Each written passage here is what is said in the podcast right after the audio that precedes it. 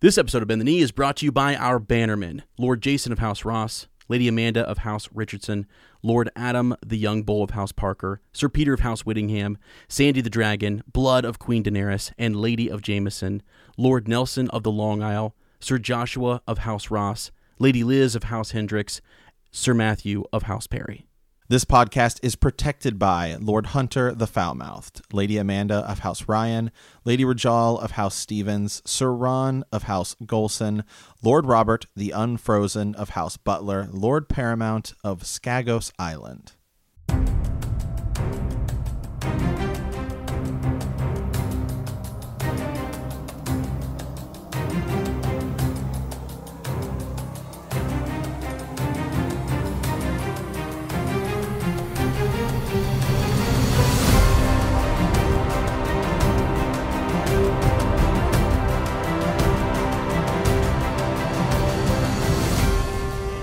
Hello and welcome to Bend the Knee, a Song of Ice and Fire podcast. I am Sir Matt, the Bud Knight, Fist of the Dragon, maker of gains. And I am Sir Ezra the Watchful, Stealer of Hearts, Bandit of Time, Hero of Shreve. Welcome to our Song of Ice and Fire book club. Today we are into Tyrion 2 of Clash of Kings, and in our Maester's study, we will be discussing uh, Jacelyn Bywater. Yeah, Sir Ezra back um, on the mic. He was a little, you know, had the flu.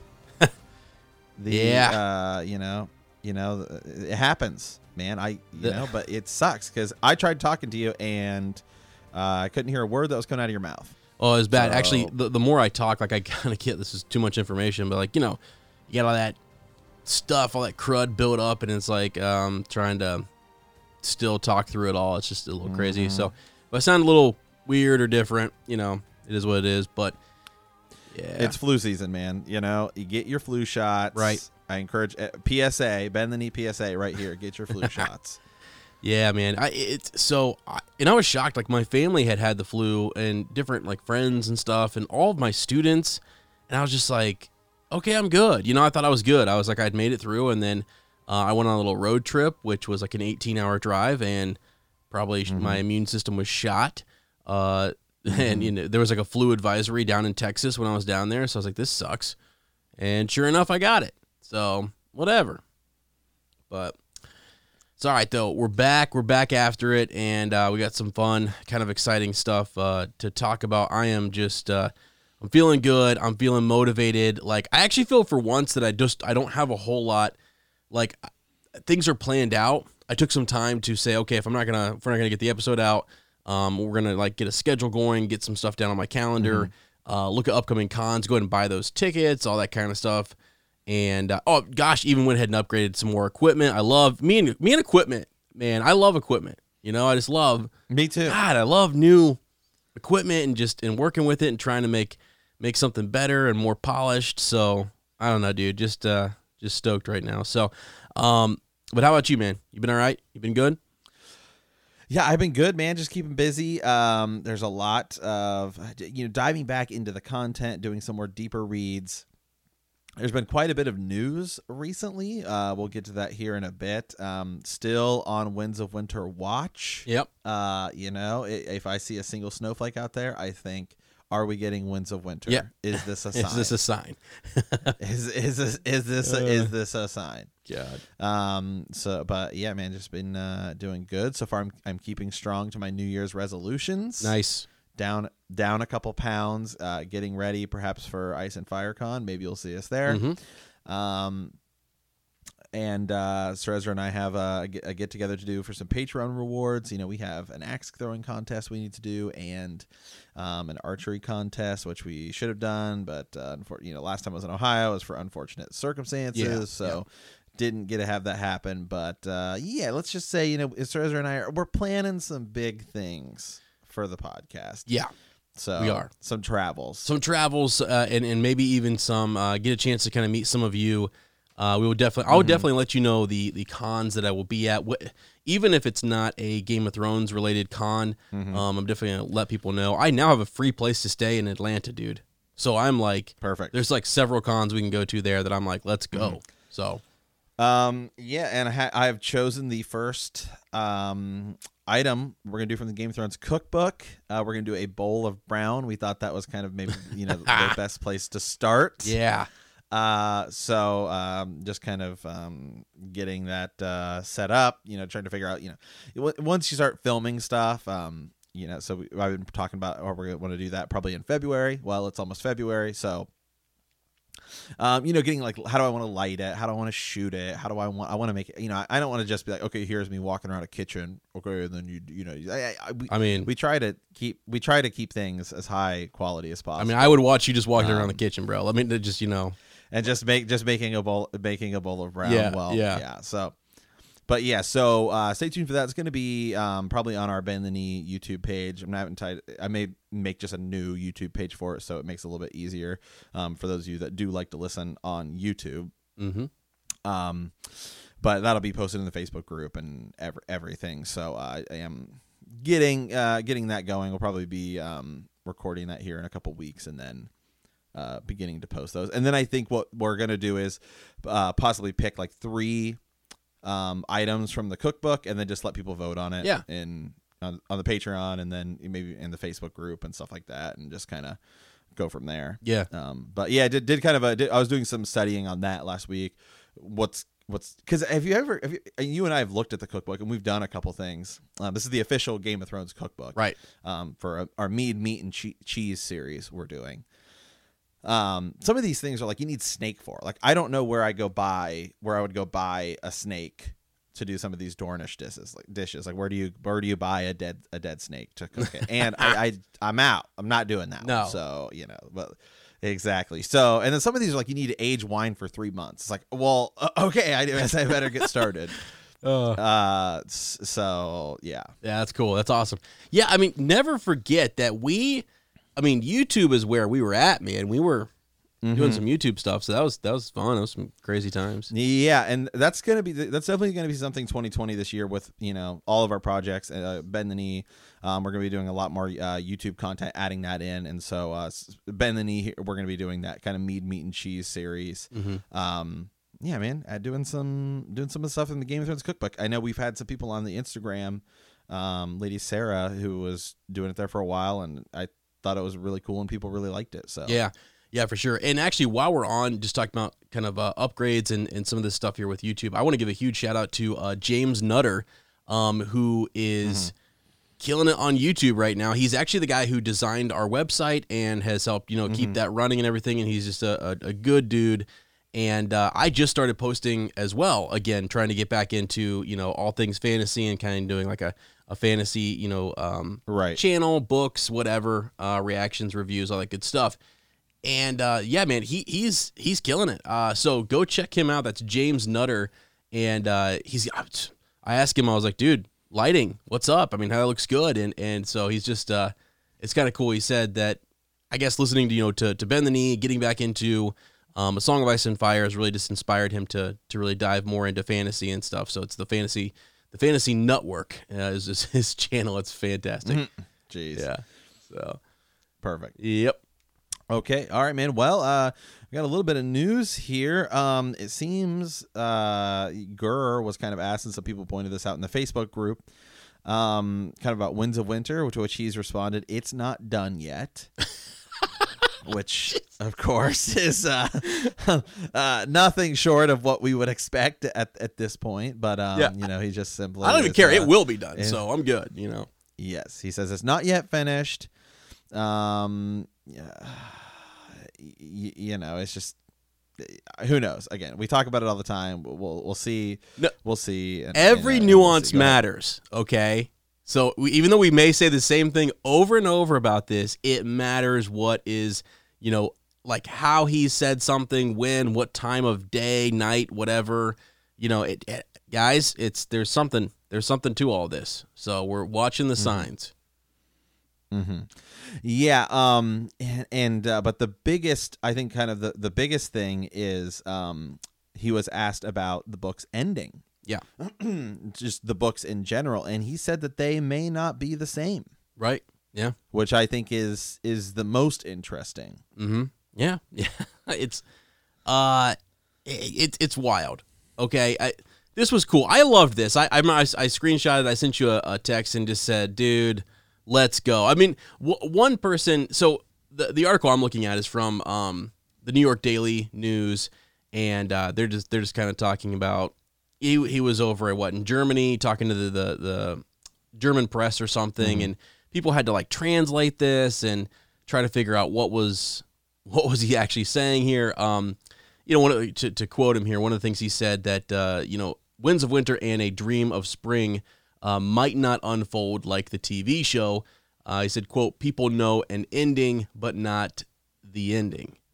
Uh, so mm-hmm. you know, it's like the makers of the TV not show. The end, yeah, yeah, which I think is is the uh, important is the important thing. There. Right, right. So, um, he does say, you know, the makers of the TV show had overtaken me, which I didn't expect. Uh, so there's that. He he added that the final season of the show wasn't uh, quote completely faithful to his planned ending. so mm-hmm. you know, there's this. Uh, it, it, uh, it's fascinating. It's fascinating, and also I think a lot of people kind of said like it can't be, and that's I remember coming out of season eight going two different things 100% even going into it they were preaching that from the from the get-go that like hey they actually years ago once they realized that they had passed him um mm-hmm. I think George maybe I don't know kind of said, "All right, you guys are on your own. Like I I can't. I'm not giving away. I'm not going to give away a bunch of secrets. You know, um, or you know, it. I, he can't, mm-hmm. he can't give away the big, you know, points, plot points in his stories. So I think he mm-hmm. was he had to be okay with saying, yeah, let let this be different. Let HBO make their own ending for this. And mm-hmm. I don't know. I just I, I don't know. It was oh okay. So one of the articles that I saw was like they, they kind of took stuff out of context and was a little bit clickbaity, where it was kind of saying that basically Daenerys doesn't kill, you know, or that Jon doesn't kill her, that she might not actually die in the end. She could live all the way through, and I think they were kind of taking some liberty there a little bit with that. I don't know that he actually said that.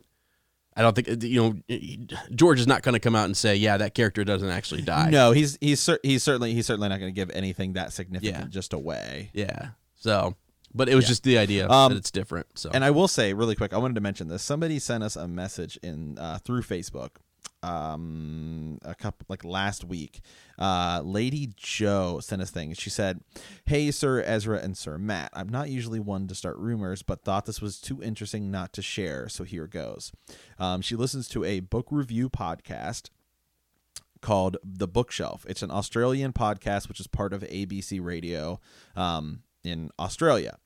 And one of the reviewers had mentioned that she had just read an 800 page uh, epic fantasy that was under a very strict embargo. So she wasn't allowed to discuss anything further about it, but just simply that she was reading something like that. Now, an 800 page epic fantasy that would be under a very strict embargo does.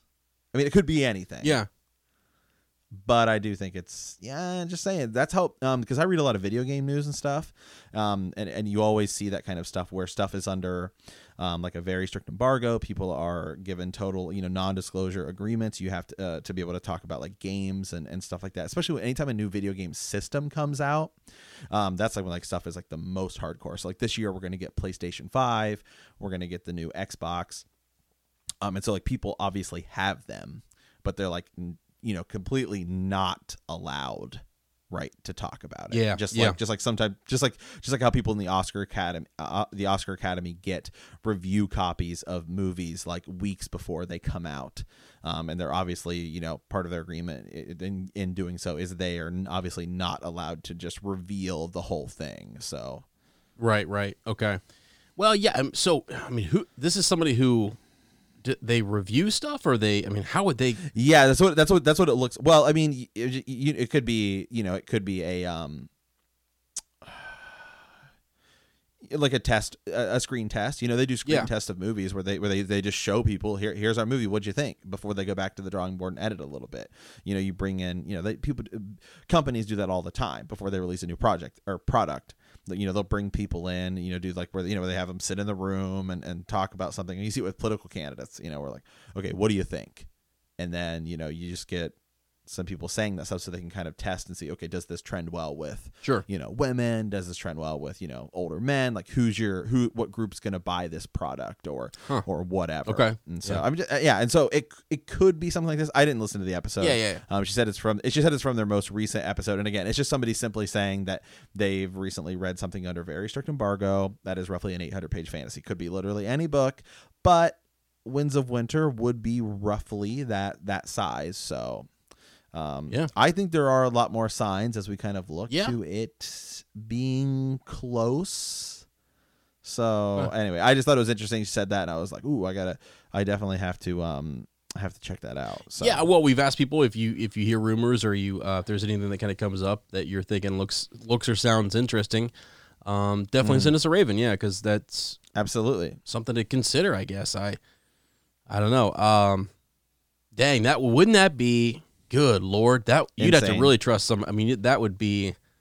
Uh, I don't know. It's just it's like it crazy to think that somebody might have had access to something that was untitled and a portion of it or whatever. Um, Mm-hmm. even even if it's not the whole thing. Yeah, I don't know. It just it's awesome. I I'm telling you, it's this year. It's this year. He's announcing. I think so. That it's I think so too. So I think I think so. Too. I'd wager money. So. Ah, okay, cool, awesome. Um, yeah. So I think what we're going to do too. We talked about in our extended edition, possibly talking about what we think maybe the ending of this series is going to be. Uh, in in the book, if it's different, if it's yeah. book, yeah, yeah, in, in the books if it's different. Um, so we'll definitely talk more about this later at the uh, post show, I guess. You know, uh, it just it's fascinating to me to think that this because I kept telling myself when people were were really getting on the showrunners and stuff for season eight, I thought, guys, maybe maybe this is you know he told he told them this is who needs to be king, this is who needs to be killed, and this is who kills the the great other or whatever the night king. There is no night king right? But you know whatever it's just maybe he told him that kind of stuff. I don't know. I just th- th- then again you look at the night king being a complete you know creation for for the show. It just i it's it's going to be completely different and that that excites me that makes me happy and I, i'm I I'm just more and more pumped to do Green Dreams to think about where characters are at the end of their their arc right now, or, or where we left them in a dance. So, we've got Ravens today, kind of to talk about that uh, a little bit. So, it's exciting.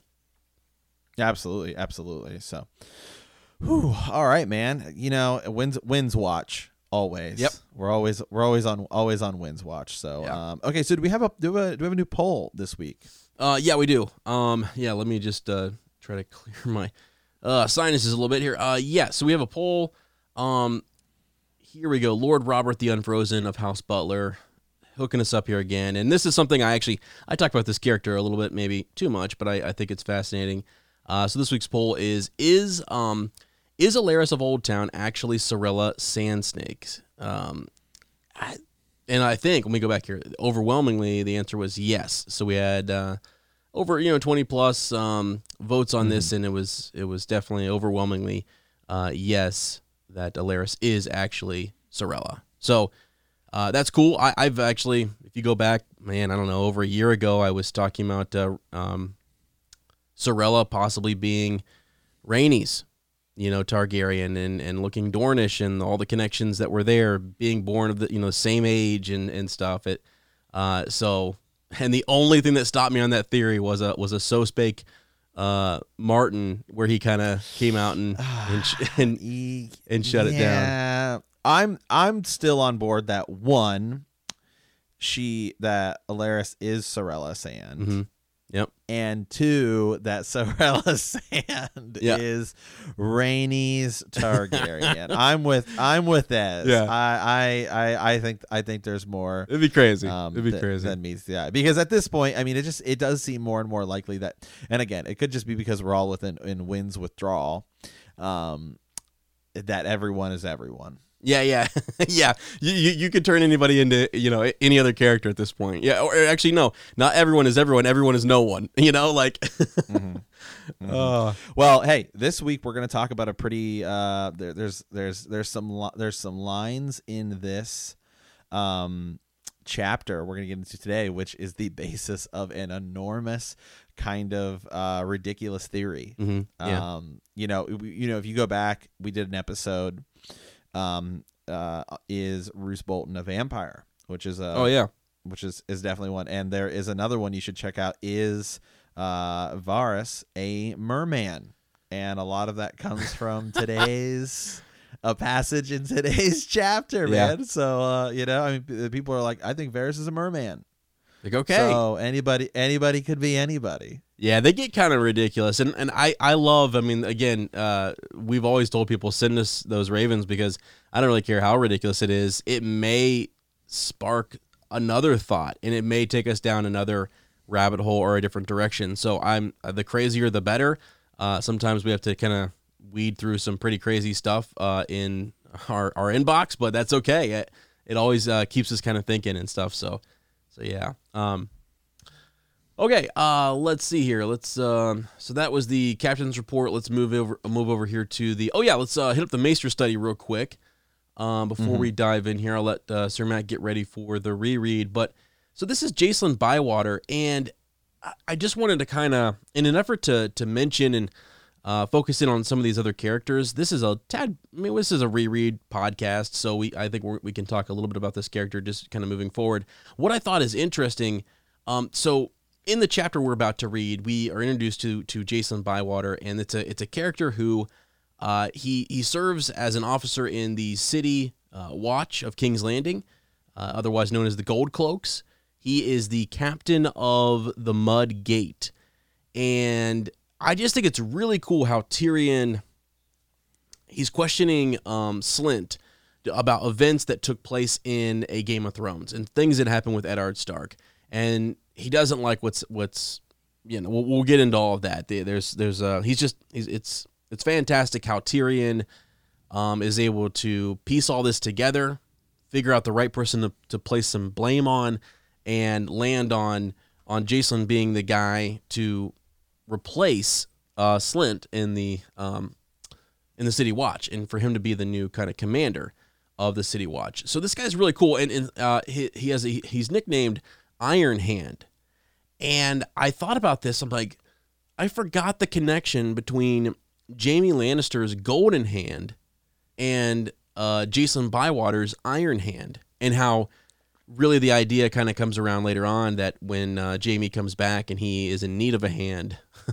he thinks of and they they reference Iron Hand, this guy who he had lost his hand during I think it was the um, Greyjoy Rebellion and was knighted afterwards by Robert Baratheon. So just a sort of a random character. I won't really talk about the end and where what happens to him and and some of the conspiracy stuff that's going on with with Tyrion and um, the, the the battle of uh, the Blackwater because that's that's a whole other thing and, and I, I look forward to discussing those chapters but he's around for for quite a bit um, and he's referenced again in the storm of swords so we'll kind of pay attention to him and just just note that um, he's mentioned briefly we do see him and he is now the commander of the city watch and he kind of takes over for um, Janos Slint so Mm-hmm. yeah all right Yeah, perfect. All right, well, let's dive on into uh, the reread here. Uh, last week we were with Catelyn one, where Catelyn watches as her son King Robb Stark was present present uh, presented his peace terms to his envoy uh, Sir Cleos Frey. Afterward, Catelyn argued with Robb over his refusal to exchange Jaime Lannister and his plan to send Theon Greyjoy back to the Iron Islands. Later, Catelyn discusses the war with Brynden Tully as they plan an alliance with the King Renly Baratheon. This week we're into Tyrion 2, but the last time we were with Tyrion, Tyrion had met with the small council uh, and assumed his position as acting hand of the king. After dismissing the council, he and Cersei discuss all that has happened in King's Landing, and Cersei grudgingly accepts him as hand. Later, Tyrion travels to the Broken Anvil, where he finds Var- that Varys has already discovered his mistress, Shae.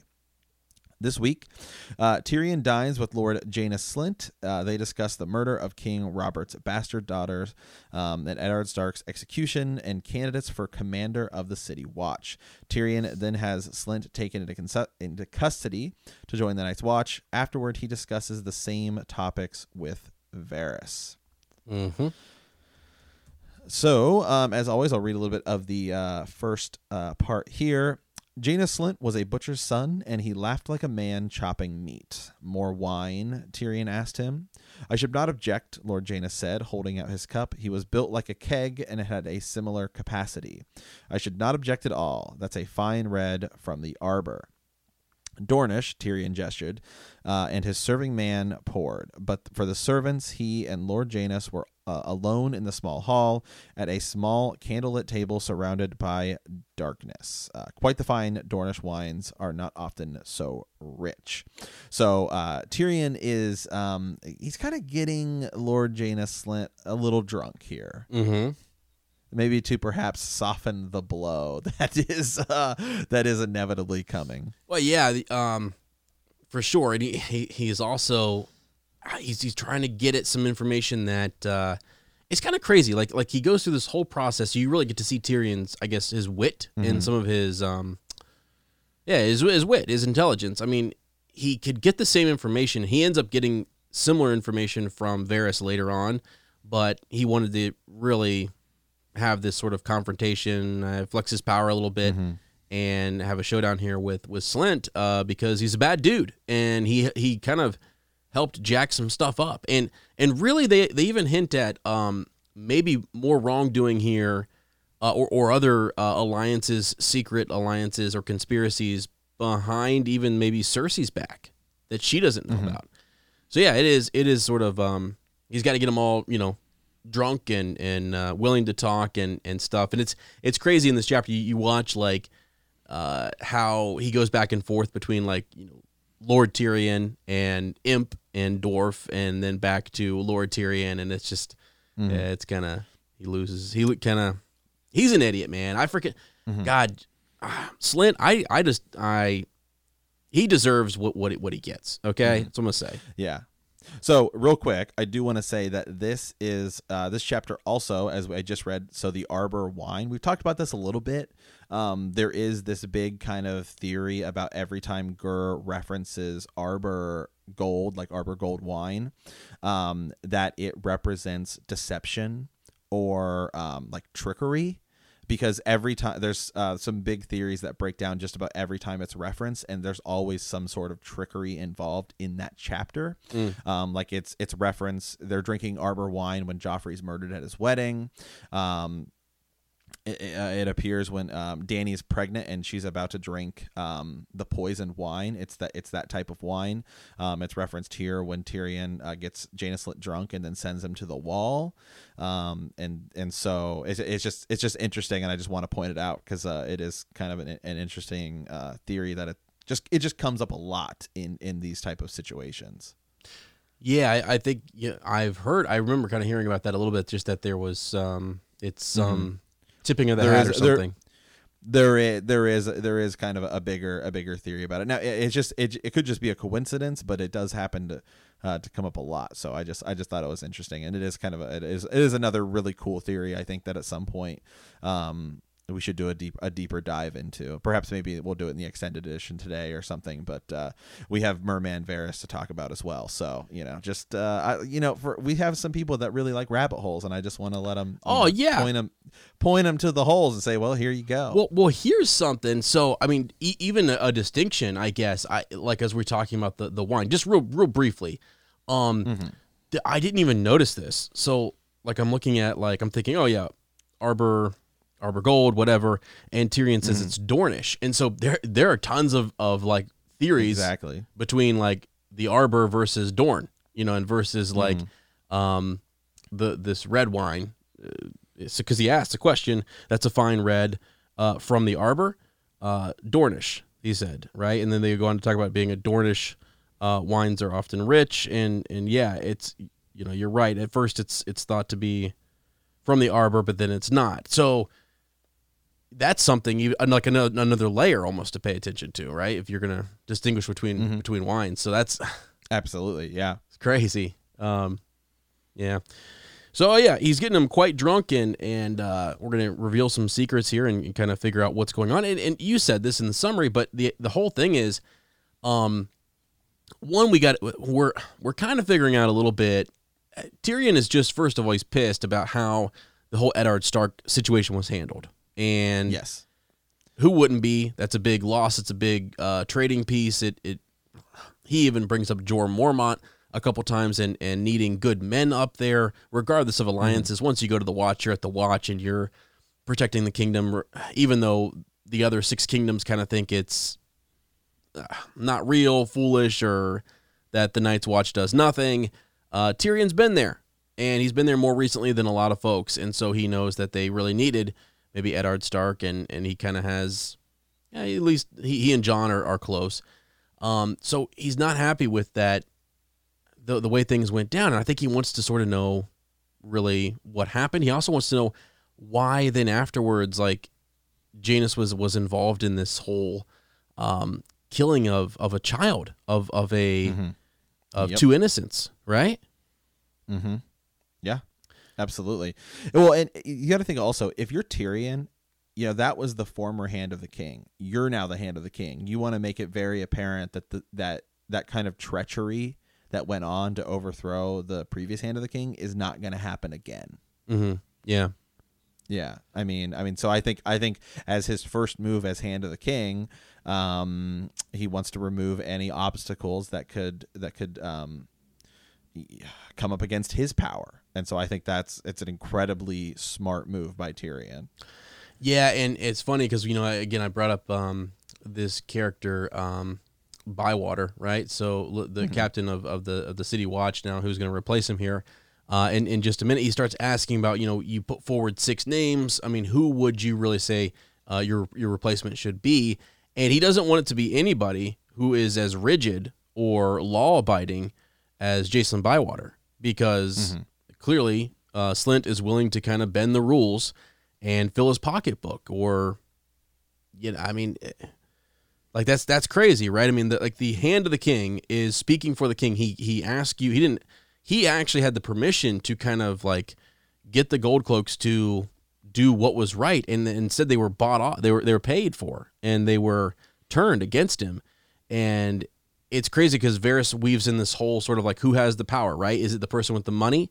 Is it the king? Because at the time, Right. you know, you're looking at hand of the king, um, who is trying to act uh, in in the best interest of the realm and and point out a false king, if you will. So yeah, it, it's it's like where do you believe the power lies? Uh, situation that's that's set up here shortly. Uh, and, and Tyrion is wise to kind of sort of root this out and, and to root out this type of corruption because the seat that he sits in, one, he does have money and wealth, so that's good. Exactly. He also though is sitting in this position of like um, Joffrey's thirteen, and he is a um, he needs to have a regent, right? He is not of age, and so even though he's the king, and that's the case that that Janos makes is right is that well the king is the king, and he said to do this, and so we went ahead and did it. And there is that kind of gray area, right, where no, the king has a regent, his his mother, and you were supposed to listen to her, but you didn't. You conspired and seemingly um, knew. You almost like knew what Joffrey was going to do, and there was no chance for mother or anyone else, Varys, uh, for anyone to intervene, be- because he just he had um, Sir Ilyn Payne and and uh, Slint uh, uh, like go forward with the execution immediately. There was no stopping it. So yeah, he's he, he doesn't want that, right? He's he's trying to get the right people around him who are going to make the right moves, and it's just he's a tactician and he's he's super smart about this. So Exactly. Yeah. Ex- exactly. Yeah, and I mean, uh, you know, it's also it. It's also not just it's also not just removing any threat. It's also by putting your own man as the you know the the captain of the city's city city watch. You basically are also um y- y- securing your power and not just removing a threat but you're also kind of reestablishing your own authority. Um you know because then it's like well now i know that i have my men there. I mean that's one of the first you know ned stark you know never takes the city watch with him ever. Um, you know he, he's like I, I- he's like i only want to trust my men. Yeah, um and that's that's smart too because those are your you know those are your people. We that's who you that's who you want by you. Right. Exactly. Yeah. Well, and that's also why I think even Slint himself would want his own man, his right hand man, put forward. That's why he, he's trying to push for his guy. exactly If ever he's yeah. back in the city, yeah, that's what you want, right? Mm-hmm. Yeah, because and then it's also like and then it's also making allies too. You if you're now moving up, you give somebody else you know, you give somebody else a hand up and now you've just made another ally as you you know as you said if you ever come back into the city, Mhm. but uh, Yeah. Yeah. Yep. Um, so here we go. Let's move into some of this uh, kind of uh, this terrible business with with the killing of Mhm. um, a mother and her child, and we are we're introduced to this character, um, Allar Deem, who is uh, a bad dude. I mean, he's feared in the streets. This is the guy that Slint is putting forward, and he's just not someone that Tyrion trusts. He's heard bad things about him, and then he kind of eventually gets what he wants here, right? He gets um, uh, he gets Janos to kind of talk about how this this was the guy who he he put forward to to go kill um one of Robert's bastards, Mm-hmm. and that's some dirty business. Uh, it takes a pretty ruthless dude to go do that without hesitation and just to say, yeah, okay, without question, that was the order, and here I go, and I'm I'm gonna go handle this. And so this ends up being Deem ends up being one of the characters who, like later on, uh, once they're all kind of roped up and they're and they're they're uh, put on the ship. I mean, he mentions like if this guy falls over, like if he goes overboard, not a bad thing. Not Exactly, like if yeah. he ends up dying, it's it's okay. So yeah, exactly. Yeah, says, yeah, tell the captain it would not be taken amiss if that one should happen to be swept overboard before they reach uh, Eastwatch. Uh, and uh, not to jump too far ahead here, but that is where the Varys merman yeah, theory comes from. I have, I just happen to have. I was, I was Yeah. trying to find it there uh, uh, a second ago, and I just happened to find it. Um, so um, this is when he's talking to Varys a little bit later in the chapter. Uh, Tyrion sat alone, sipping at what remained of the fine, sweet Dornish wine. Servants came and went, clearing the dishes from the table. He told them to leave the wine. When they were done, Varys came gliding into the hall, wearing uh, flowing lavender robes that matched his smell. Oh, sweetly done, my good lord. Then why do I have this bitter taste in my mouth? He pressed his fingers into his temples. I told them to throw Allar Deem into the sea, and I am sorely tempted to do the same with you. You might be disappointed at the result. Varys replied. Mhm. The storms come and go, the waves crash overhead, the big fish eat the little fish, and I keep on paddling. I mean, I'm just gonna go ahead and say it. yep. I think he's a merman. He can breathe right. underwater. Yep. He can breathe underwater. um, there is some more validity to it too, but again, I just I just wanted to point that out. Uh, Yeah, it's kind of funny. again, we just we just kind of point to the rabbit holes, um, Yeah, and be- then we go in. We inevitably go in them. So we, I'm sure, yeah. Well, s- sometimes you sniff around. Sometimes you, you poke your head in. Uh, sometimes you stick an Mhm. arm in there. Sometimes you just go right on in. You know what I'm saying? So, Mhm. yeah. yeah. I mean, look, Rhaegar Tar- Mance Rayder is Rhaegar Targaryen. Uh, you know, Ashara Da- Ashara Dayne is Septa Lemore. Uh, Varys is a merman. I'm in. Mhm. I'm in for all of it. I am too. I am too. That's what makes it great. It's all Mhm. still it's all still um possible, I guess.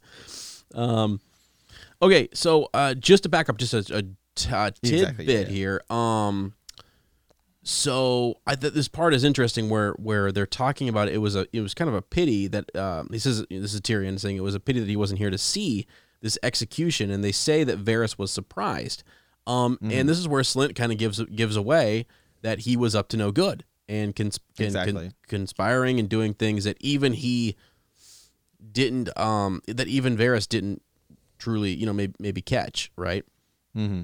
Yeah. because he does Yep. look surprised and he was like he does know he knows everything they say well he didn't know that um how could he Tyrion put uh, the first hint of chill in his tone he had um he had helped persuade my sister that Stark should be pardoned on the condition that he take the black. And this is where he kind of he kind of like you know Slint's sort of like wait uh, he's reminded one that Cersei the queen regent is his sister.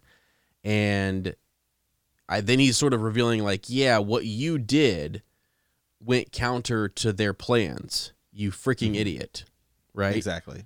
yeah, this is this is where you kind of you messed up here, and this is I mean, Janos does he just doesn't believe him, right? He just doesn't really think that he holds this much power, and he starts talking about his friends, the king, that he's close with Joffrey, uh, and that Mhm. since he's close with Joffrey, well, or that he he's done stuff for Joffrey, that well, he must be close to all these other people, right? His mother and everything, yeah, Exactly.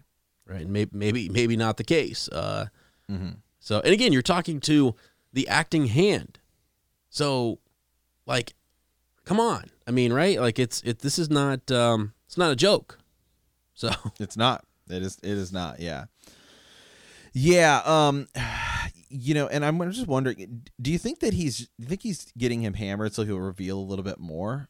yeah. Because he. You think so, or do you think he's? Or do you think he's doing it just to kind of No, I soften soften the blow a little bit? no, I truly. It, it really is that he's trying to figure out. Um, he wants to. He wants to and know. just, and just that and just that Tyrion knows that he's he's so dumb that he, he'll spill all the beans. Yeah, and, and he gets a couple important important um, pieces right here. So he gets that character Deem right. He realizes that Mm-hmm. um, it, by getting him drunk, he gets him to reveal that was the guy that that um, he trusted very much with the task Exactly. of doing that uh, that job. So that guy he wants out of the city. He's done. Mhm. He almost would be willing to execute that guy. Um, but yeah, so, so he wants those bad dudes out. He also wants to know maybe you know how much was Cersei involved. He's also trying to gauge for his father, like how much of this is just they can't control Joffrey, or is Cersei also just a fool? Is she, Mm-hmm. you know, and and he's gonna learn that that really this is they've got a it's it's her bias. I mean, for her son and, and not wanting to maybe embarrass him publicly or or whatever. She wants to back him. Now she finally has like her family, her children, who she cares about. Her child is on the throne. He is going to be the king. Um, and at the time, it's sort of like, okay, is it? I mean, it was a big deal. I did it, it caused a war. So I mean, it is- Mm-hmm. it is a pretty big deal. I almost started to say that like, well, maybe she's just You're sort of right. like, yeah, let's let it go. But yeah, everyone on that stage is is shocked that Joffrey orders that execution, except for Payne, um, Ilyn Payne, and and then um, Slint here. So you know, like, Mm-hmm. was he talking? Did he did he pull sort of like i I'm gonna pull these guys in because they're ruthless dudes, and they're gonna Well, have a good laugh at this, Well, Ilyn Payne, Ilyn Payne isn't going to have a good laugh, but right? Yeah, but, Yeah, he- yeah, he's- but I yeah. mean, well, he's but again, you know, we've talked before about Ilyn Payne and what does he know? Because yeah, people can tell him all kinds of stuff, and Right. He can't really tell anyone, so that's right. Yeah, yeah, he's Yeah, he's I mean- definitely a, a wild card for sure. mhm. yeah, just because of his yeah, because of his, his condition, yeah. So, um, so I mean, so basically, uh, Tyrion brings in um, uh, Bywater, and uh, basically has Slynt arrested, and is going to send him to the wall. Yep, yep. Yeah. uh, he, kind of goes over like like um he asked him about his sons so he is at least Mhm. trying to set up his house a little bit and saying you're not you, you know your children are not going to get Harrenhal they can build their own like the lordship can pass along like with that that'll be fine um but uh yeah, they're not getting Harrenhal and that his son will make an arrangement for his daughter and they're going to be taken care of in that regard but then yeah otherwise you're going to the wall have fun Mm-hmm. Yeah. Well, he does. Well, and we'll obviously get to that uh, in a book or two, but Mhm. um, but yeah, and so and you know he says he says uh, when you see Lord Commander Mormont, give him my fond regards and tell him that I have not forgotten about the needs of the night night's watch. I wish you long life and good service, my lord. Mhm. You know, and then Yeah. that's then what that's what he's kind of saying. You know, we'll see about that. We'll see, we'll see what Joffrey has to say about this. Yeah, they're they're he's just I mean that's the other thing too. Tyrion's just doing his own thing here. He's acting quick. Um, he's Mhm. making decisions and Yeah, Lord, Yeah. yeah, Lord, Lord Slint Tyrion called out. I believe you know Sir uh, Jacelyn Bywater, our new commander of the City Watch. And so Mm. that's like kind of the, that's kind of like that ultimate power play because he was you know criticizing him earlier. Yep. And so it's just yeah, exactly. So right, right. Yeah, and that's the thing, you know, uh, Tyrion comes in with more more knowledge than than um than Janos Slint really gives him credit for or, Realizes. or realizes that he has. Yeah, so uh, he's he's definitely uh, ahead of um, the game here. So Mhm. Uh, and and really So that's yeah that that's that's that whole that's sort of that first part, and then the rest of this is is uh, Varys kind of stepping out right Mhm. from from nowhere. Um, yeah, well, Var- Varys uh, glides in. Let's let's you know make sure make sure that's said. So uh, Var- yeah, Var- Varys glides in, and then they uh, start having a little bit of a conversation, and they're kind of just recapping some stuff that we already you know know. Um, but like Tyrion's in a way kind of hearing it for the first time because Tyrion, um, you know, was really traveling a lot in the last book, and so sure. this is almost in a way kind of him being kind of brought up to speed. Um, uh, you know, he says, you know, in the future you will tell me all, you know, everything you know. You know, he's basically this is this is also where Varys and Tyrion kind of start their friendship. Mhm. Yeah. Um, you, you know, a little bit because they both love to play the Game of Thrones. Um, so they're kind of just they're kind of just going back a, li- a little a little bit back and forth. Um, you know, and the- kind of telling the story. You know, um, they're drinking wine. Uh, you know, I wonder what that noise was. To uh, tell the grapes to keep still. My head is about to split. It was my sister. Uh, that was the and that was the oh so loyal Janos. Um, refused to say Cersei sent the gold cloaks to that brothel. Um, you know, Varys, um, you know, was nervous. Uh, he just, he just kind of joked ner- nervously. Um, so he had so he had known all along. You left that Yeah. part out. Tyrion said. Um, yeah, and so they're kind of just going back and forth, um, playing the game a little bit. Just again, kind of recapping stuff we we already kind of know. Yeah. Um, yeah, Well, uh, one thing I want to cut in here real quick. Um, I think uh, Varys, a part of why their friendship, I guess you know, takes off or builds is that he sees Tyrion the, kind of on the same page as he was. That mm-hmm. Eddard Stark should have been preserved and he should have been sent to the wall. Um, and now he's punishing those people who disrupted those plans. See, Varys doesn't necessarily always have, he doesn't really have that power. And so he's seeing a guy come in saying, you know, that was a, like what Varys and Cersei did to try to set this up and, and, um, send him to the Night's Watch is a good thing. And these these other guys who are who are causing a ruckus and who are also they're kind of um it's almost like they're fueling the fire. That is that is Joffrey, right? And so now Tyrion is here to put it out. And they I think he sees that as a good thing. Also, the fact that Tyrion is disgusted by these guys who could just go kill a child without really any hesitation that they could kill a babe. And this again, going back to Aegon and, and Rhaenys, you know, uh, Targaryen, it's like the the reason why we believe that that the, that that terrible thing did happen and all of Dorne believes that it happened is because well we we have evidence of this happening here with a um you know a whore and her her um bastard daughter. Like this is Exact- it's crazy. It Exact exactly.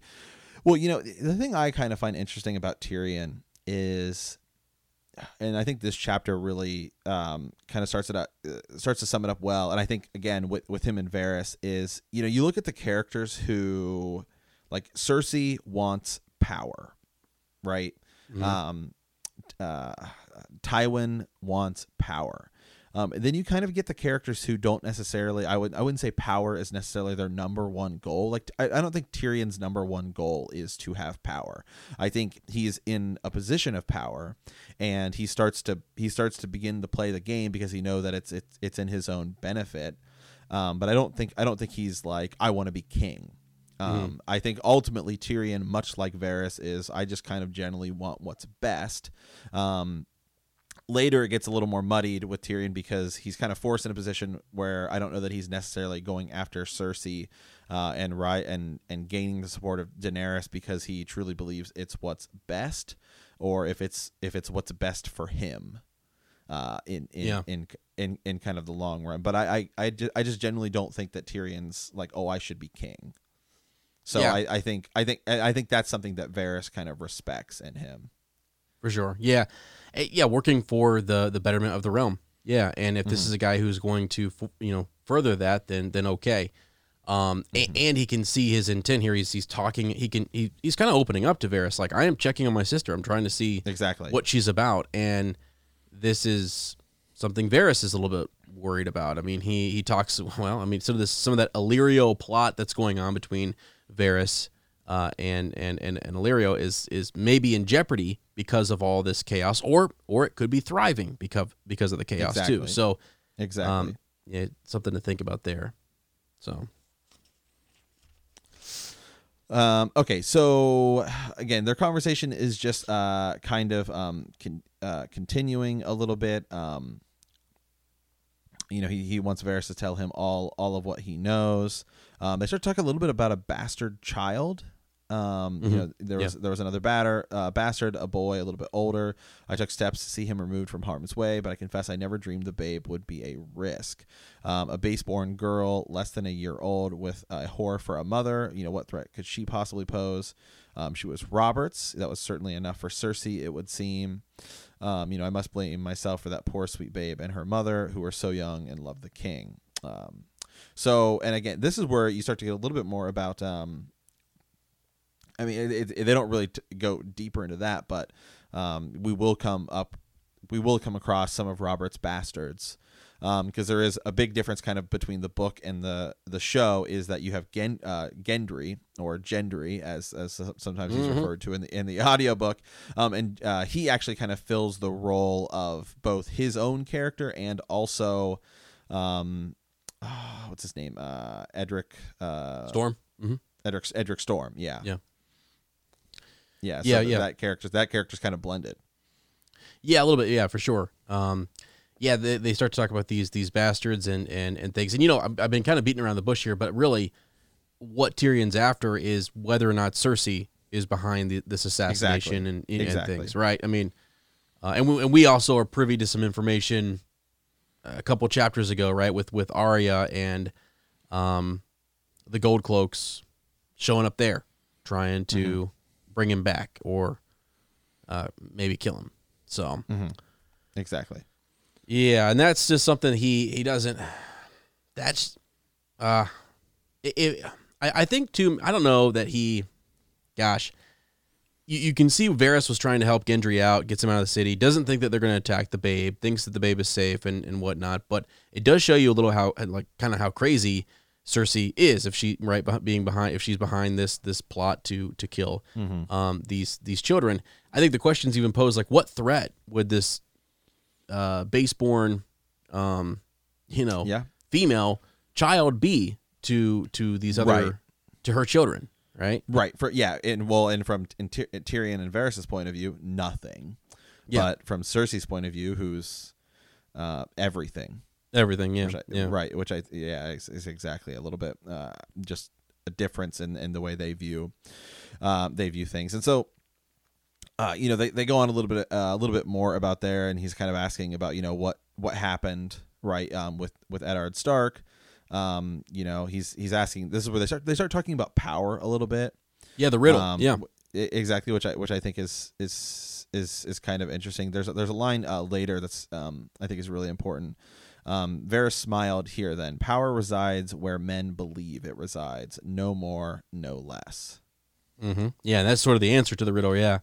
Mhm. Um. well, yeah. So that's that. As I was mentioning earlier, um, i- you're looking at like like who holds the power, and really, Mhm. y- you look at is it the is it the swordsman, the guy that has the sword, um, who could oppose a king, or is it the king who has the power to call these other swordsmen, um, or is it the guy who has all the money who's backing the king, or who could back um a bunch of sell swords, right? And it really just comes, as he says, kind of comes down to this idea that it's it's um it is where wherever you put it. I mean, they even talk about the high septon was there at the uh, on the stage, and like the seven, right? What power did they have to intervene, or did this was this of their doing? I mean, exactly. Well, you know, and then uh, uh, well, let's get a little tinfoily here. Okay. Uh, the line immediately preceding that, um, he says, uh, "So power is a mummer's trick." Uh, he says, "A shadow on the wall." Varys murmured. Yet shadows can kill, which is interesting because we do see a shadow kill uh, Yep. later. Um, he says that oftentimes a very small man can cast a very large shadow, um, possibly referring to Tyrion. And in uh, what is it, Jon? Uh, you know, or one of the early Jon chapters in A Game of Thrones, where they're at the feast.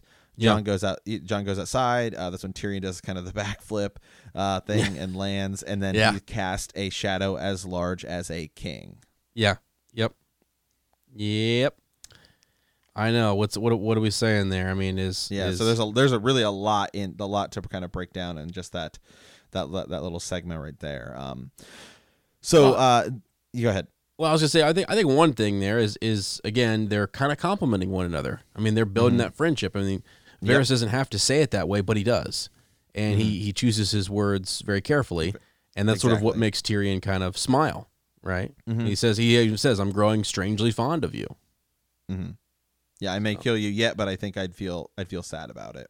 Yeah, Um, and you know, I mean, look in the in you could almost argue in Yeah. the in the show In the show. he does Yeah, He I know. does. you know uh, he does he certainly uh kind of yeah doesn't doesn't do anything when when Varys is killed by Daenerys so I mean who knows who knows what happens there but um you know then he says I'll take that with high praise and then he says what are you Varys yeah, not who but what are you yep, I yep. I'm just saying. Uh, but um, you know, then they, they kind of go back and forth. He says, you know, I'm a eunuch, I'm a spider. Um, you know, and Tyrion says, you know, people have called me a half man too. Yet, you know, I'm still a man. Uh, then he asks him, uh, you know, who cut you, Varys, when and why? Uh, you know, the eunuch's smile never uh, flickered, but his eyes glittered. He says, "You're kind to ask, my lord, but that my tale is long and sad, and we have treasons to discuss." And they will bring that up later yeah. um, and then uh, they start talking a little bit more about um, just some some goings on in the uh, in the capital. Nothing I would say honest. I don't think it's anything of significant um, uh, importance. Some smaller lords uh, and things like that. And then they he talks a little bit about um, you know. Uh, his men, you know, like Timmet killed somebody, uh, you know, Yeah. and, and and stuff like that. But the real kind of end, um, uh, to this, oh, is um, oh God, sorry, uh, as we're talking about Varys, I literally just looked over on my on my microphone, and there was a spider No. staring me. down. I'm dead serious. I just uh, totally you freaked out. You freaked out. I freaked out there for a second. Whew. Let me Oh, just- look out, man, look I mean, literally, I see something out of the corner of my eye. I'm like, what the? What is that? Look over. It's a So- spider literally staring at me. He's not a merman. Oh He's- my god, he's a spider. He's a spider. I yeah. Oh my god. I, I wish I. I I wish I had my my webcam on so I could have recorded that. Oh my god. Where, where did it go? Okay. where Uh. did it? Where did it go? I flicked it into the wall. So. Um. whew, okay. Give me a second. Just, hey, uh, man, kinda- collect hey, yourself. kinda- Spiders are no joke. All right, like, Jeez, man. I don't. There's a few things I don't mess around with: spiders and snakes. oh yeah, Um, yeah, same. Yeah.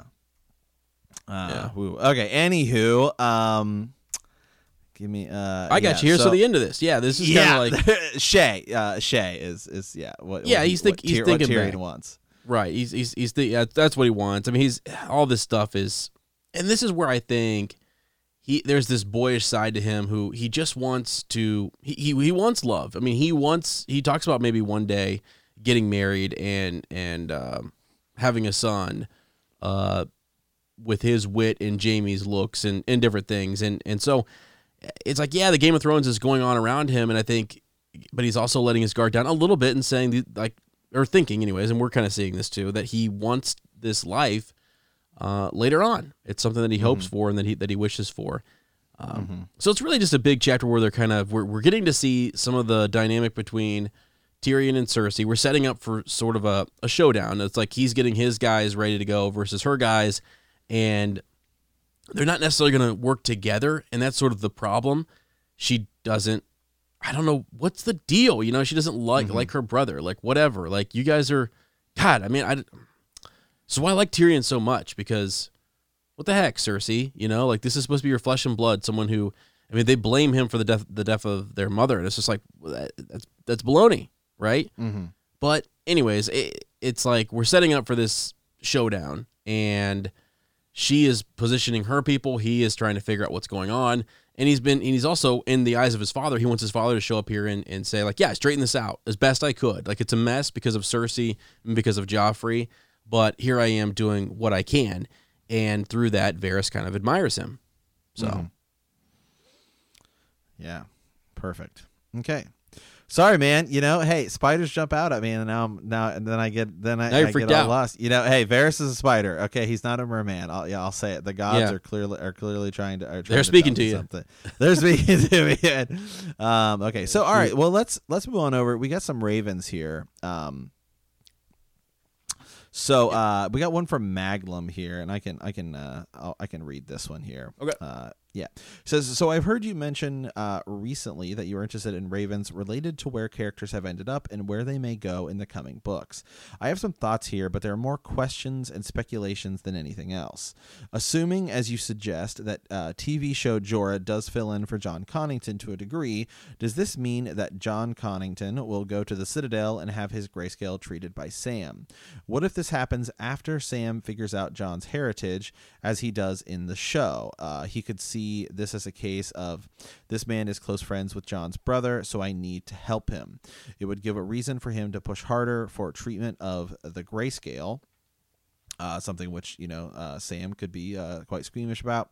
Uh, he says, furthermore, he might end up telling Jon Connington, who uh, could then uh, you know, who could then pass it on to a young Griff slash, uh, you know, false Aegon or Aegon, mm-hmm. um, making uh, him one of the first people in Westeros to know. How do you think such a situation would affect Aegon or influence his choices?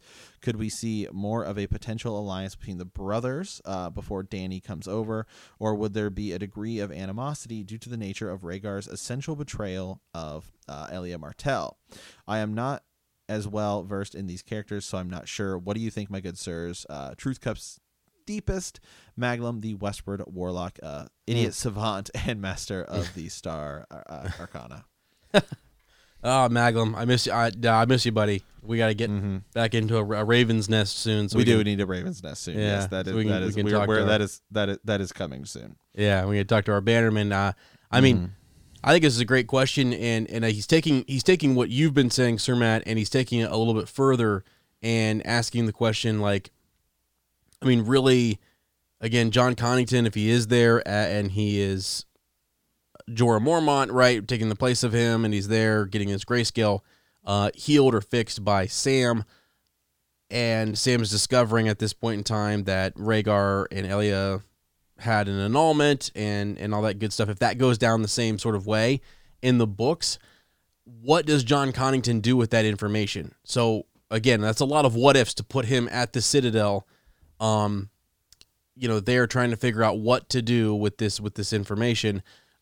Does he go back to young griff? And does he tell him like hey um he, here's the deal. I mean you you have potentially a brother.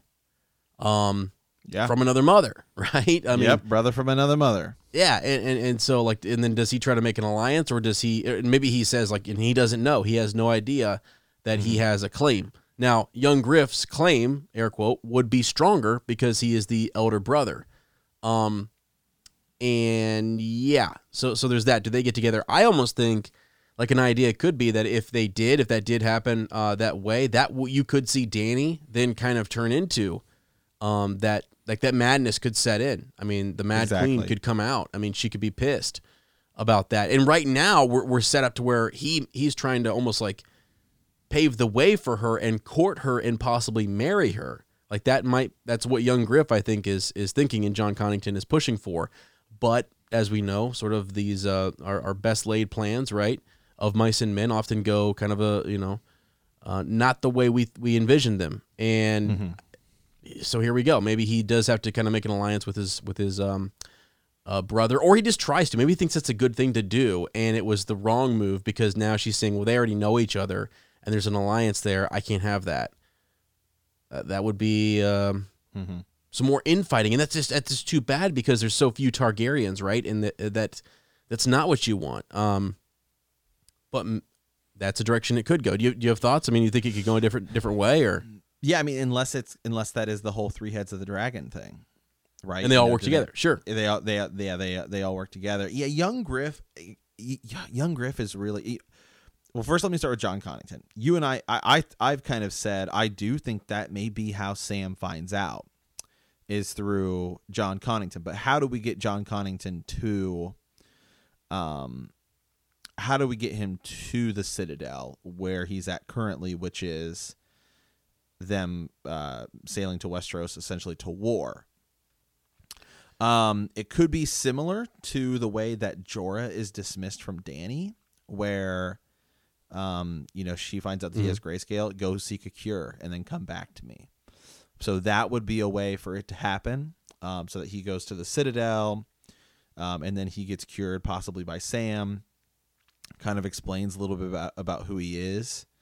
Um, Right. Because because in the show, it's kind of more of a moment for Jorah, in that um, you know, Sam tells him about his dad dying. Right. You know, he says, "Oh, I served under um, uh, Jeor Mormont." Right. Yeah. Um, and so that is also kind of a, a big moment for Jorah as well. So it could be different with Jon Connington if they're talking a little bit about who's who's going on. Maybe Sam um, reads it and doesn't really think anything of it. The you know as um, you know in the show, Gilly tells Sam, "Oh, there was an annulment right in this in this wedding," and maybe he doesn't think anything of it until Jon Connington shows up and he starts talking about Rhaegar, and he's like, "No, you know." So Mhm. maybe maybe maybe maybe Jon or Jon Connington legitimately believes that he is um Aegon Targaryen and Rhaegar's son and may come to find out through Sam that might that might not be the uh the case and start questioning it and maybe that you know ties into a bigger Varys Blackfyre rebellion plots. I mean there's a ton of ways you could Yeah. go with it. If and and again it could actually be Jorah that goes. You know, it could. I don't. I don't think so, but I mean, Right. you, you you never know. So Well, okay, so so I mean, here's something. Um, just to kind of back up, like we've often asked at the end of Robert's Rebellion, what was who knew what, um, who knew Rhaegar's plan? There's some really, like like you have the King's Guard in places that they shouldn't be, and you have Rhaegar setting stuff up. There's the Tower of Joy, Lyanna Stark, whatever. Um, so just looking at the end of of that rebellion and looking at um, Connington, I mean, he is he's fighting the rebellion. He actually ends up killing, uh, I think it's like Jon Arryn's nephew. Um, but he is uh, he's almost killed. He's almost killed by Robert, and he actually ends up retreating. And this is like the Battle of the Bells, right? And it's it's lost, and he gets back to Right. the Mad King, and the Mad King like holds him responsible and and exiles him, stripping him of his titles, passing the rule of Griffin's Roost to his son, Sir, Sir, Sir Ronald. Um, I'm sorry, I'm sorry, to just to Sir Ronald Connington. Um, yeah, and what did, did he go speak with Rhaegar beforehand? Was there was there was he in on? Did he have some intel? Right? What what did he know? I guess, and, and like what could he tell us in these upcoming chapters? Could he reveal more about that time period? He's one of those characters, kind of like a Howland Reed, who could tell you something because he was there, he was around. Um, does it make sense? So I, I I feel like we're gonna get yeah. quite a bit from him, uh, even if he does die of Mhm. uh, grayscale, or, or whatever. Um, Mhm. and maybe he won't, and and maybe again, um, you know, we, we end up seeing in in the show, we Right. end up seeing And Jorah up around Winterfell. So Right, and- Connington does. exactly, and way. you know, there's there's another scenario too in which if young, say, young Griff dies, and so he's kind of like, um, what do I? Sorry, I thought the spider was was on me. Look out! Uh, um, you know what? Anytime there's a spider uh, in the room, and now I'm like, you know, I flicked it across. Is it dead? You know, you just start to feel. It could like be your hair- anywhere. you just start to feel your hair stand up, and you're like, Yeah. is it? Is it fucking on me? Okay, like, yeah, he's near you um, for sure. I, y- y- there was a, you know, I don't think, I, I don't think that you, uh, there's an, I think you edited it out, but I remember there was an episode of Bend the Knee earlier uh, last summer where you had a ladybug issue. Uh, going on, and I think we, edit, I, I think we edited, or you like turned your mic off or something. But you were texting me, and you were like, "There are literally ladybugs like, Everywhere. all over the place." And so I think I was just like covering, and so I was like, "Yeah, you know, just keep going on and going for us." But Right? so, yeah, uh, yeah, that so was guys. just- So yeah. sorry, just uh, Sir Matt's freaking out a little bit over here, but um, the show will go on. Um, But uh, yeah, so I think um, let's say that young Griff loses, like let's say he dies, right? Um, Mhm. Then maybe Jon Connington's like, I don't know what to do. So he just goes to the Citadel to try to get the grayscale removed. So that that's you know that sets up a totally um, Yeah. different scenario. I mean, heck, you could get there and then um, he could talk to Sam about a little bit about what's been going on. Um, Yeah. You know, Getting maybe maybe yeah. find out maybe find out. Yeah, we we went north to take out Mance Rayder, and maybe Jon Connington's like Mance Rayder. You know, I mean, if, I mean, that could you know if you want to do maybe maybe you don't get maybe you don't get the whole Jon Snow is whoever. But I mean, if the Mance Rayder is Rhaegar theory is something that is true, maybe we could learn a little bit more about it there. You know, I mean, there's there's a ton. It there's just a lot of possibilities that open Yeah. up from what I totally believe is happening in the books is that it will be Jon Connington at the Citadel getting grayscale removed with Sam, um, and that may be, um, you know, kind of your your point of reference to be like, okay, here's kind of here's kind of some some things that happened. Yeah, you know, one thing you said that is interesting, um, because you think about how Jon Connington could be used. If any of those other theories about Sir Arthur Dayne or Rhaegar Exactly. or whatever end up being true, the person who can point to the truth in it would be Jon. I mean, mm-hmm. he would maybe know know his old friend, or he would be able to see through any disguise that they're wearing, or mm-hmm. or under you know, I don't know, like if you really know someone, and he was again in love with Rhaegar, um, and his mm-hmm. best friend and stuff. So yeah, he- maybe he would be. You know what? Yeah, what if he just goes back? Let Let's say Aegon. So if Aegon loses and Jon Connington's like, "What do I do?" So he goes to get his grayscale removed, and Sam's like, "I'm going back to the wall," and maybe Jon Connington's like, "You know what? Like, I'll go with you Mm-hmm. because I got like nothing else." You know to live for, and then he runs into Jon Snow. I mean, there's there's just so many different um, Yeah. possibilities that you can do um, with him. Yeah, yeah, for sure. Yeah. Well, again, and Yeah, if he's going to be at the Citadel, and back to my theory of uh of Rhaenys being you got there. that too. You got that too. yeah, yeah, so- right. If that's if that's Yeah. uh, a card. He's he's honestly probably the character I'm kind of most intrigued about to see um, what's going to happen in Winds of Winter because it's just this other huge player that the show never even touched, and it's like I mean it. It's I, I would I think you could make an argument him and then of course you know Lady Stoneheart are the two biggest players but Lady Stoneheart I think I don't know if Lady Stoneheart is uh, as will be as big of a player um, in possibly changing the story as much. I know we say that sometimes, but like I'm just kind of thinking about it right now. I think Aegon's probably bigger just because he represents so much more.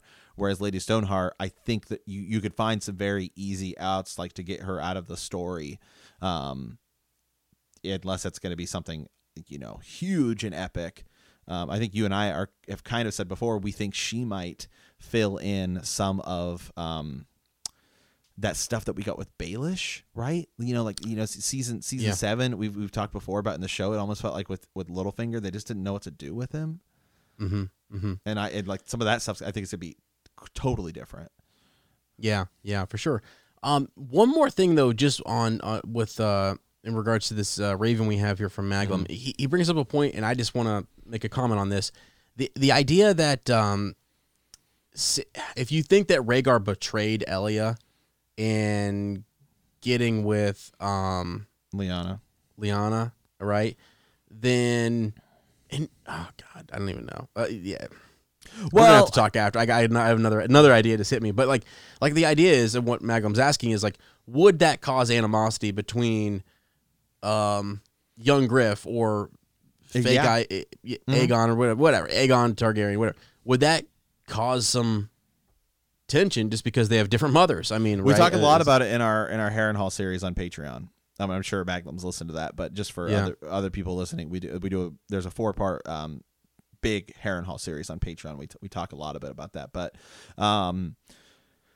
Yeah, I don't know though. Um, it, it- that's that one's kind of hard actually. I think I would actually love like to do a really dedicated episode on that uh, at some point because it's hard to say because the Dornish, you know, seem to be the most okay with, you know, having lots of spouses and whatever.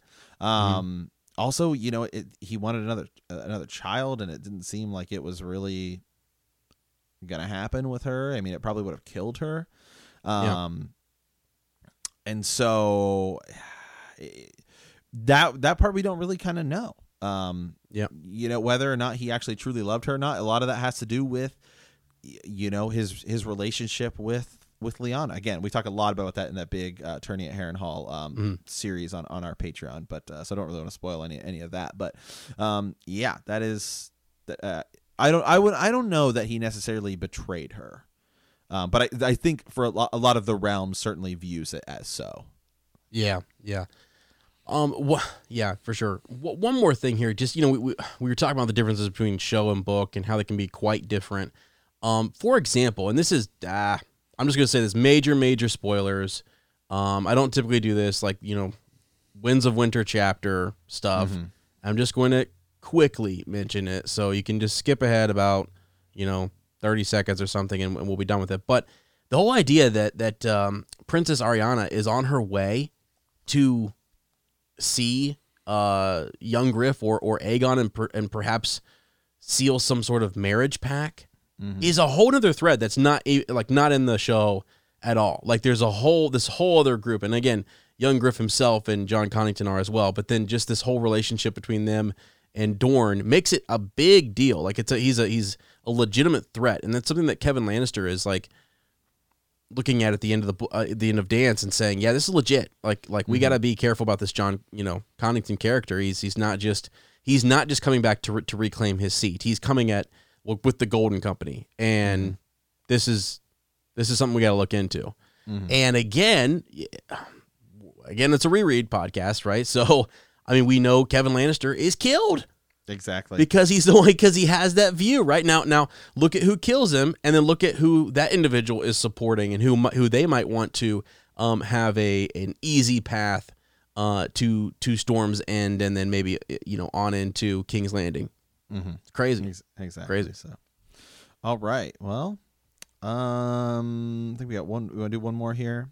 Uh, yeah. So this is g- this is interesting. So we have uh Sir, Sir David the blacksmith of House um of House Firewood, uh, whose words are "work smart, work hard."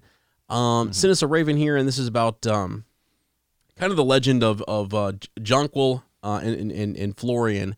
Um, Sansa. He starts off with the title. This is Sansa's Jonquil, and Florian is the Hound. Um, Sandor Clegane. So while most Game of Thrones fans wanted to see Clegane Bowl, I am still hoping to see the payoff of the unkiss between Sansa and the Hound. Uh, the Hound is my favorite character, and I am very much hoping that the two of them end up together.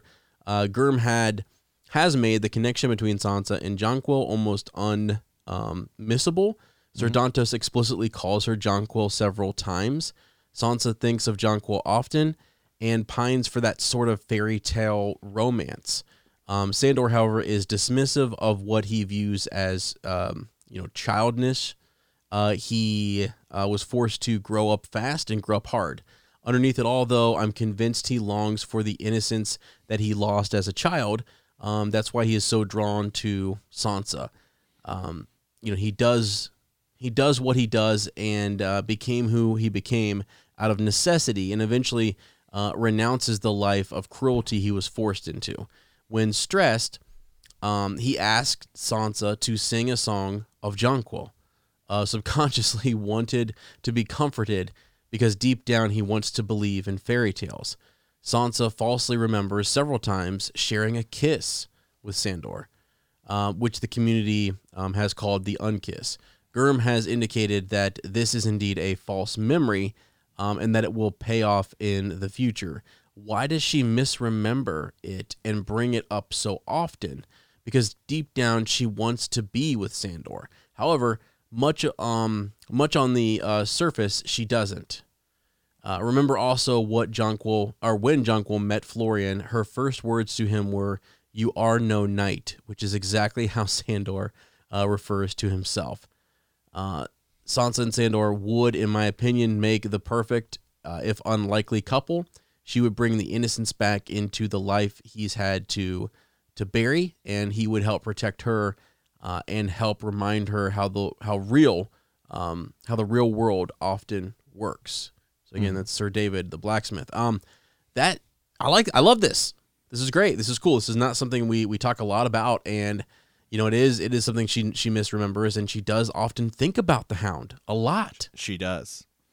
Yeah, right? there's a, there's a lot of people that think that they may get together. yep. Yep. So I mean, she's with. I mean, right now, next up on her list uh, is is Harry the Heir, and she they're in the Eyrie with this whole you know tournament that they have going on. Um, yeah, that Petyr Baelish is is putting on. Um, but after that, who knows? This it's possible.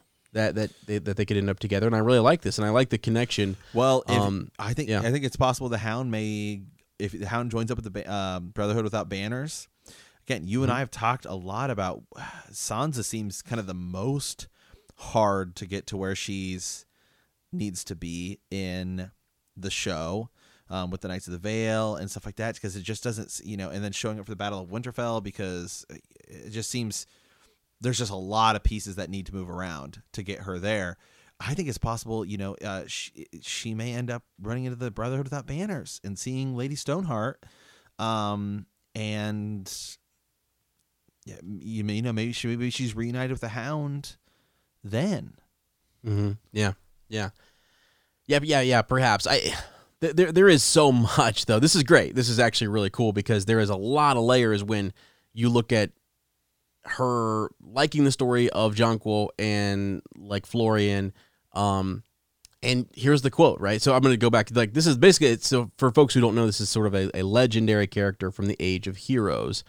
Um, and it's Jonquil sung about. There, there are tales about them falling, about uh, her falling in love with the knight named Florian, um, the Fool. And the quote is, yeah, as, you know, Jonquil says, "You are no knight. I know you. You are Florian the Fool." Uh, he says, "I am, my lady, as great a fool as ever lived, and as great a knight as well. Um, a fool and a knight. I have never heard of such a thing. Sweet lady, all men are fools, and all uh, men are knights uh, where women are concerned. So this is someone who's like, like at the tourney of Ashford. They're kind of putting on this play or whatever. But yeah, it's a legendary sort of like tale. And hey man, and, it's, in, um, it's in the Hedge Knight.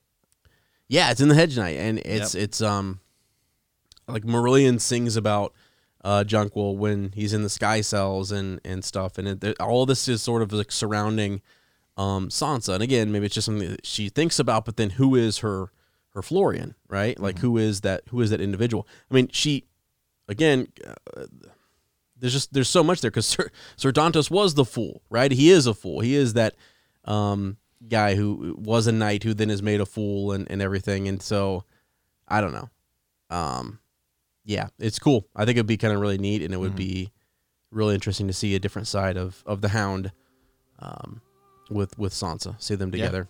Yeah, So. uh, absolutely. So, all right. Well, uh, I think that is it for us this week, guys. Be sure to uh, catch us over here on on Patreon for uh, extended edition. Um, basically, we do these at the end of of all of our episodes now um, on Patreon, where we just kind of dive down some of the the deeper, deeper kind of crazy rabbit holes. So who knows? We cut loose. Some, you, who who knows? You know, we, We chase talk- spiders. we, we yeah okay. I'm I'm looking for it. Okay, I got my feet under the table and it's really dark under there, so I've been kind Yeah. of shining my turning my phone on as a flashlight, just making sure.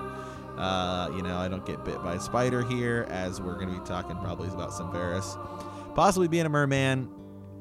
You know, uh, just all the things we do over there on extended edition. So, uh, yeah. But anyway, we want to thank you for playing the Game of Thrones. In our next episode, we will be discussing Chapter 9, Arya 3 of A Clash of Kings. If you like our podcast, don't forget to subscribe, like us, write a review, leave a comment, or send us a raven at btkcast at gmail.com. We will see you in a week, and remember that the night is dark and full of spiders.